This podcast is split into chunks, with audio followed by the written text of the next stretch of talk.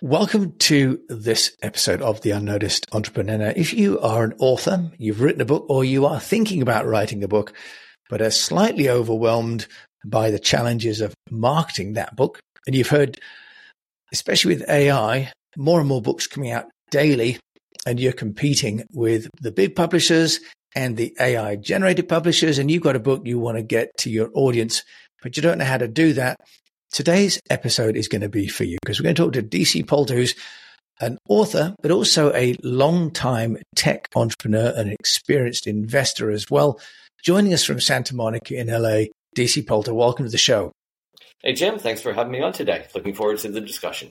Me too. Well, you've got a book called To Kill a Mockingbird. Oh, no, that was something. Not quite. Not that famous yet. No, To Kill a Unicorn. To Kill a Unicorn. Yes. Great title. D.C., tell us a little bit about the book, because obviously you want to know the context, but also how are you managing to generate interest in the book and readership when, you know, you're writing a novel about the high-tech industry. So, you know, it's maybe not obvious in terms of how you're going to get that into the New York Times bestseller. How are you going about this? Yes. Well, I'm waiting for Oprah to call, but so far she hasn't called yet. And, she must just be busy. That would make me famous, but still waiting for that call. So you're absolutely right that everyone has a novel in them. And some people actually sit down and write it, and it takes them months to years to do it. And they think, wonderful, I'm done. I got the book. I'll put it on Kindle, and the world will come running to it. And of course, it turns out writing the book's the easy part. Marketing the book is a difficult part. And that's no different from my experience as a startup founder with technology products, that building the product was the easy part. Getting the world to know about it, to be aware of it, to buy it was the tough part. And so I always say marketing is 2/3 of the job. The engineers hate to hear that because they're like, I've built the greatest thing in the world. But unless somebody knows about it, you haven't built anything. Yeah, no, I absolutely hear. And I was at a conference recently saying the same with, you know, podcasts and especially now with books, where there's so much content that at least 2/3 and definitely no less than half of your effort should be on the marketing. So you've got a great background in high tech and in startups, where you're used to trying to cross the chasm from innovation to early adoption and then to mass adoption. And it's the chasm where most people get lost. Yep. DC, what lessons did you learn from building startups that you are applying to introducing and getting readers for To Kill a Unicorn? So surprisingly, the techniques I learned in building a networking simulator product and network acceleration products, very niche products for a particular audience, I've applied to consumer marketing, which seems like it should be completely different, but the techniques end up being the same. If you're competing against Cisco, you're competing against Google, these other giants out there, you can't just stand up there and say, I've got a better product. It doesn't work. You can't compete with them. Their budget just for parties is bigger than your entire company. Their budget for advertising, you know, they can do Super Bowl ads. You're lucky if you can put a billboard up in front of your office. So you have to be strategic about it. You don't have a big budget. You don't have a lot of name recognition, but you have to get your market out there. So on the high-tech side, I did the same thing. The key, I thought, was finding the audience, the very niche audience that needs your product. And that's what Crossing the Chasm talks about for your early adopters. Get in front of them. Find out where they are and market to them.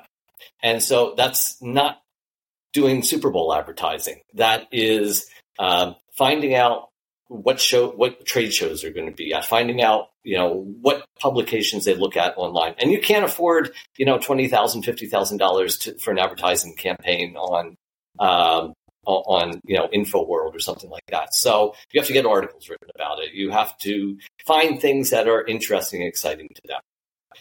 I applied those same techniques to the novel. So everyone says, if you have a novel, you know, go get reviews in the New York Times. Well, New York Times is not going to write about tech. It is not going to write a review of a small press book. They just don't do it. Oprah, I'm still hoping she'll call, but she hasn't called yet. My novel is a mystery about the tech industry, about a startup similar to Theranos that's doing some evil things that they're keeping hidden. And the main character is a hacker who's trying to find his missing friend who works at that company. And then he ends up digging in and find out the real story behind the company. So I wrote it to be very to be very specific about the tech industry and to be very in some extent, it's a farce, but you're not going to get the jokes unless you're part of the tech industry, unless you know the startup world. So the book is not for your typical mystery reader, the mystery book clubs, the library book clubs. And my audience doesn't read the New York Times. I mean, a few of them do, but they're not reading the book reviews in the New York Times. So I said, where are they? Well, they're building startups. They're building technology. They are... they're looking for investment. Well, these are all places I'm at.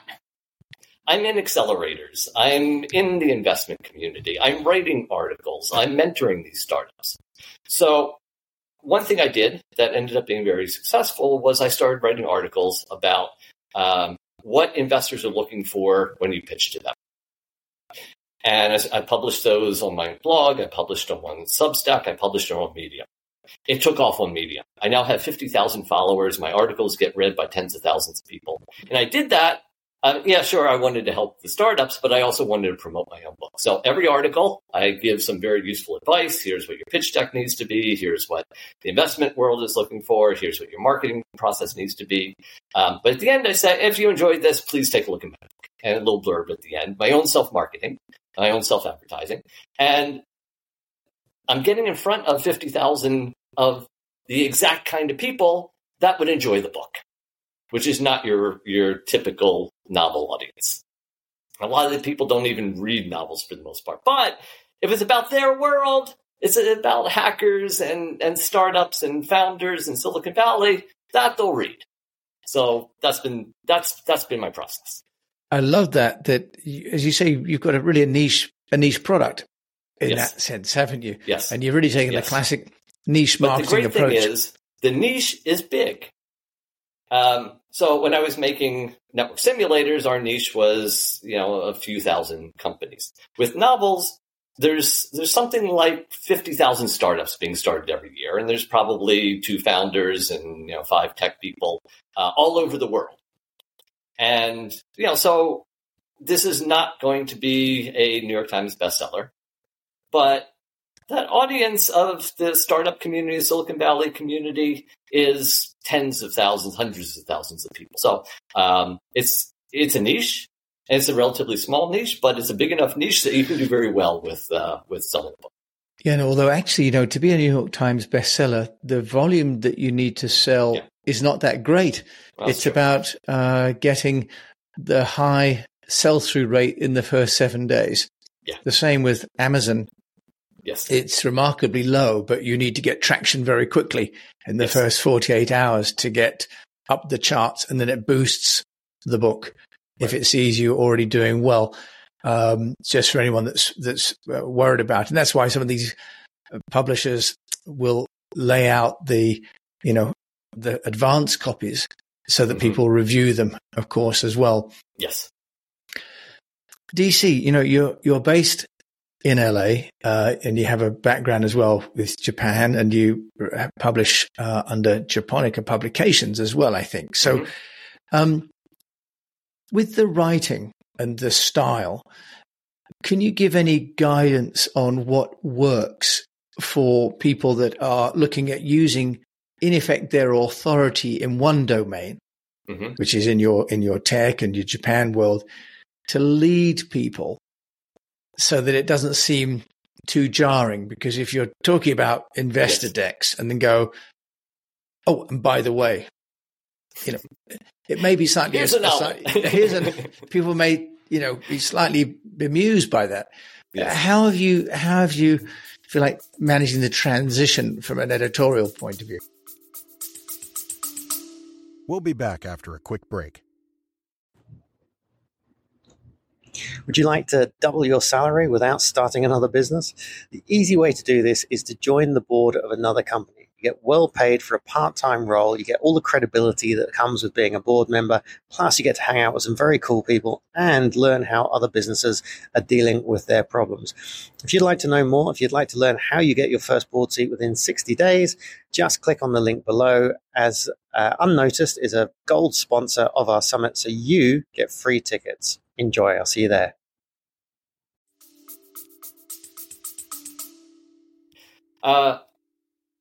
So in terms of the editorial, when I'm writing about startups, when I'm giving advice about how to build a startup, the writer hat stays on, but the novelist hat goes away.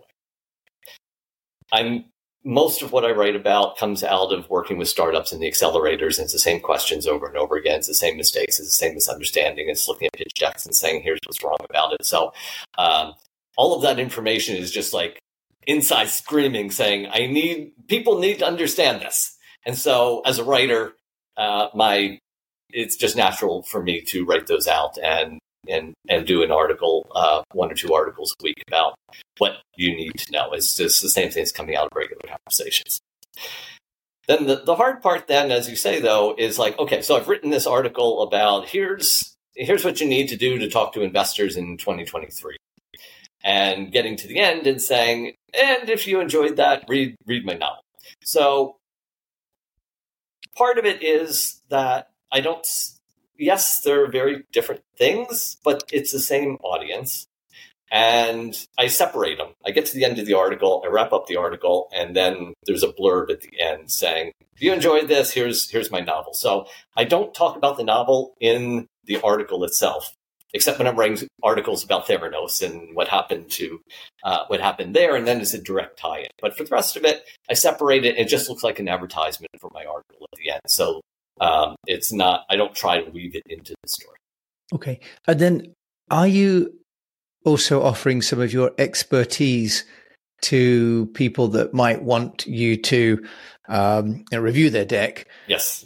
But so maybe don't have a budget to pay you for that. How are you responding to that request? Yeah. So pretty much every day I get 2 or 3 requests on LinkedIn saying, I'm a startup founder. Can you look at my deck? You know, you've written this article. It resonated with me. Can you look at my deck and give me some advice? And it's kind of overwhelming because I do want to help out, but it was a lot. And then I said, well, you know, these people want a favor from me. It takes my time. I charge them, except they don't have enough to pay me for it. If they had money to pay me, they wouldn't need my help writing the pitch deck. So I do it on a limited basis, but I've turned it into a service that says, well, you want a favor from me. It's going to take me somewhere between 30 minutes and an hour of my time to go through your pitch deck and write up my notes about it. And I want a favor from you. You have to buy my novel. It costs you, the ebook is $5.99, so it's not like you're going to go broke. And you have to write a review on Amazon. Now, everyone's like, oh my God, I have to write a review. I'm not a writer. It's like, no, the thing about Amazon is it's about quantity rather than quality. All you need is 2 lines, right? It's just like, give 5 stars or 4 stars, be honest about it. And just say, I enjoy the book, a great story about Silicon Valley, something like that. That's all I need, right? Because you just need the quantity. I don't need like a 2-page analysis of everything that went on the book. But I want you to read the book. I want you to enjoy it. And if you don't enjoy it, that's fine too. Be honest. But you want my time. I want a favor back from you. So I've turned this into a bit of a service of, if you want a pitch deck review, read my novel and write a review, and I'll read your pitch deck and give you a review. Great, D.C. Palter. And I love the way that you're using your expertise to also introduce people to another aspect of you, which is as a novelist, which must also give people a little bit of a surprise to see that you're a bit of a Renaissance man in that sense. Is there's something that you've done with regarding the book and marketing, To Kill a Unicorn? Being very careful with my words now. Any advice on what has not worked with the marketing? So, what everyone says is, you know, if you can get in with the big publishers, great, then they'll do the marketing, they'll get you in New York Times, wonderful. If you get there, congratulations to you. That's a very small percentage of people. The rest of your choice is small press or self-publishing. As soon as you self-publish, on day one, you'll be inundated with people saying, your book is wonderful. I'd be happy to do a review for you. And then you're like, okay, great. And then they say, send me a check, send me Venmo for $100. And you get dozens of these reviews or posting on their blog sites or, feature in different places. They can get you some readership, but if you look at the ROI from it, which as a business person, you always have to look at the ROI, it's not going to pay for itself. So if you just want readers and you don't care that you're kind of throwing some money away, then, that's fine. But if you're looking at actually making money from your book, don't waste your time on people offering you their marketing services for the most part. Yeah, that's really good advice. I had that when I published my books as well, that people said, as you say, everyone has this, your book is wonderful. I'd love to help. Let me give you a review. And then you get this sting in the tail. So that's fantastic advice there. And I think this idea that you're really focusing in on where your audience are is terrific. Mm-hmm. DC, so you've got the first book, To Kill a Unicorn. Is there going to be another book coming out? Absolutely. And I'm happy to announce here on your show for the very first time, the second book is in the same series, is the same characters. This one's less of a farce and more of a cyber thriller about government conspiracies and terrorists. It's called Countdown to Decryption, C2D, Countdown to Decryption. And it will be released by the same publisher, Panda Moon Publishing, on March 20th. Okay, well, that's coming up very, very soon. Look out for that, yeah. Timing will be perfect for that. So if you've got the same characters, presumably in To Kill a Unicorn, the company might have been killed, but the main actors were not killed off. So, yes, in the first book, it's about this evil startup like Theranos, and the main characters are trying to figure out what's going on there. In the second book, same characters, but the friend of one of the main characters is killed murdered under suspicious circumstances. The government says it's a home invasion robbery, and that doesn't make any sense. So the main character is a hacker, hacks into this murdered friend's email and finds the last email that was opened was a message from the terrorists saying, and it wasn't random because she's a human rights lawyer working in the Middle East. And she gets this message saying, attached is a file that has the plans for a terrorist attack. You need to get this to the authorities and stop it. And she's murdered 5 minutes later. So that starts the action, and the character needs to figure out how to open this, because he doesn't have the password, how to open this file, and also figure out who murdered her. So it's a grand adventure. Yeah, I can see that. And Oprah surely will listen to this show and be calling you. Exactly the kind of book she focuses on. Yeah, maybe she can ring me and I can offer to broker an introduction, because I know you'll be too busy to take her call. So I'll offer to help. I'll keep that in mind. Thank you for that. Thank you for that offer. Yeah, you're more than welcome. So, DC, if there is a tip, one tip that you'd like to suggest to, not just aspiring authors, although you're very smartly taking the experience you've got from the startup world and seeing the book as a startup, what would be the one piece of advice you give to me and my fellow unnoticed entrepreneur? So I described what I did that works for me, which is writing articles about startups and getting in front of the audience that way, and being at startup events and accelerators and places like that. That's what works for me because that's where my audience is. So forget about what I did. That's not going to work for you. Well, actually, it might work for you, Jim, but for the rest of the audience out there, it's probably not going to work for them because that's not who their audience is. So don't think about what I did. Think about the process. And it's the same for whether this is a B2B piece of IT equipment or whether it's a $6 book. know your audience and find a way to get in front of them that is probably not the front door, is probably not the way everyone else is telling you to do it, because that's going to be really expensive and not very effective because there's a lot of noise. You need to find the back doors. You need to find the places where these people are at in a way that you can do affordably and still get them to see you. I think it's brilliant advice to, as you say, to see the process that you've taken to find where people are.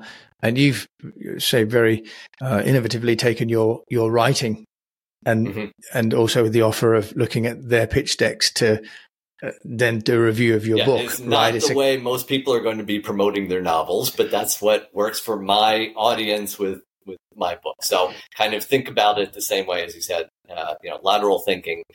The front door is going to be really crowded. You're going to have to fight your way through, and you're going to have a lot of money. You go to the back door, it's wide open, and but you need to find a way to get around it. Yeah, no, that's wonderful. And DC, I'm asking now people like yourself who are readers and writers, any books or podcasts that you'd recommend that you enjoy that we can put on our list for reading? So if you like my novel, which is a crazy, fun story about all the insanity of Silicon Valley, there's one other book out there that's kind of similar in that way. It's called The Big Disruption by Jessica Powell. So if you like the TV show Silicon Valley, I think both of my book and her book fit into that same sort of tone, and you'd like both of these books as well. Okay, that's The Great Disruption. And she can use publicity as well because she has the same challenge I do. All right, and it's called The Great Disruption? The Big Disruption by Jessica Powell. Okay, we'll put a link to that as well. And DC, if you want to find out more about you and also mm-hmm. maybe to get a copy of To Kill a Unicorn or even an mm-hmm. advanced copy of your next book, where can they go? The easiest description, maybe not the best place, but the easiest description is my website, dcpalter.com. If you want to know more about me, then probably go to LinkedIn, DC Palter on LinkedIn, and it'll have my background. And if you have a startup, that's kind of the place to reach out to me. Okay, that's wonderful. And for those people that are going to be going to the YouTube channel to see this, then we can absolutely put that on the screen. So you can see that on the screen. And there is a very nice image there of a rocket ship going down. And yes. And you can get the book there from dcpalter.com. DC, thank you so much for joining us and bringing really an innovative view to the show of marketing with a product people may not have thought about, how to take traditional startup practices and apply them to book promotion. So thank you so much for bringing us that insight today. Thanks for having me, Jim. It was a pleasure. So DC Palter, an established entrepreneur in his own right, and now really on a mission to write great novels for a targeted audience. And really wanted to have him on the show because DC shows us that there is always a way, a method to get to the audience. And often it's an unconventional way, but also that we all have something of value for our audience and we can arbitrage that value. In his case, he's arbitraging his investment advisory expertise in return for reviews. What do you have that your audience needs from you that you can offer them in return for what you need? That would be one of the wonderful takeaways that I've got from today. So thank you for joining DC Palter and myself, Jim James, here in the UK, and he's giving us a nice wave for those of you that can see on the screen. And for those of you listening, he's giving us a very nice royal wave. And until we meet again, I just encourage you to keep on communicating. If you can, leave a review on the podcast player that you listen to this show, because just like his book reviews, podcast reviews are really the way that the players will help us to know what people think of us and to help promote them. Thank you very much for joining me, Jim James, on this episode of The Unnoticed Entrepreneur. Until we meet again, I just encourage you to keep on communicating.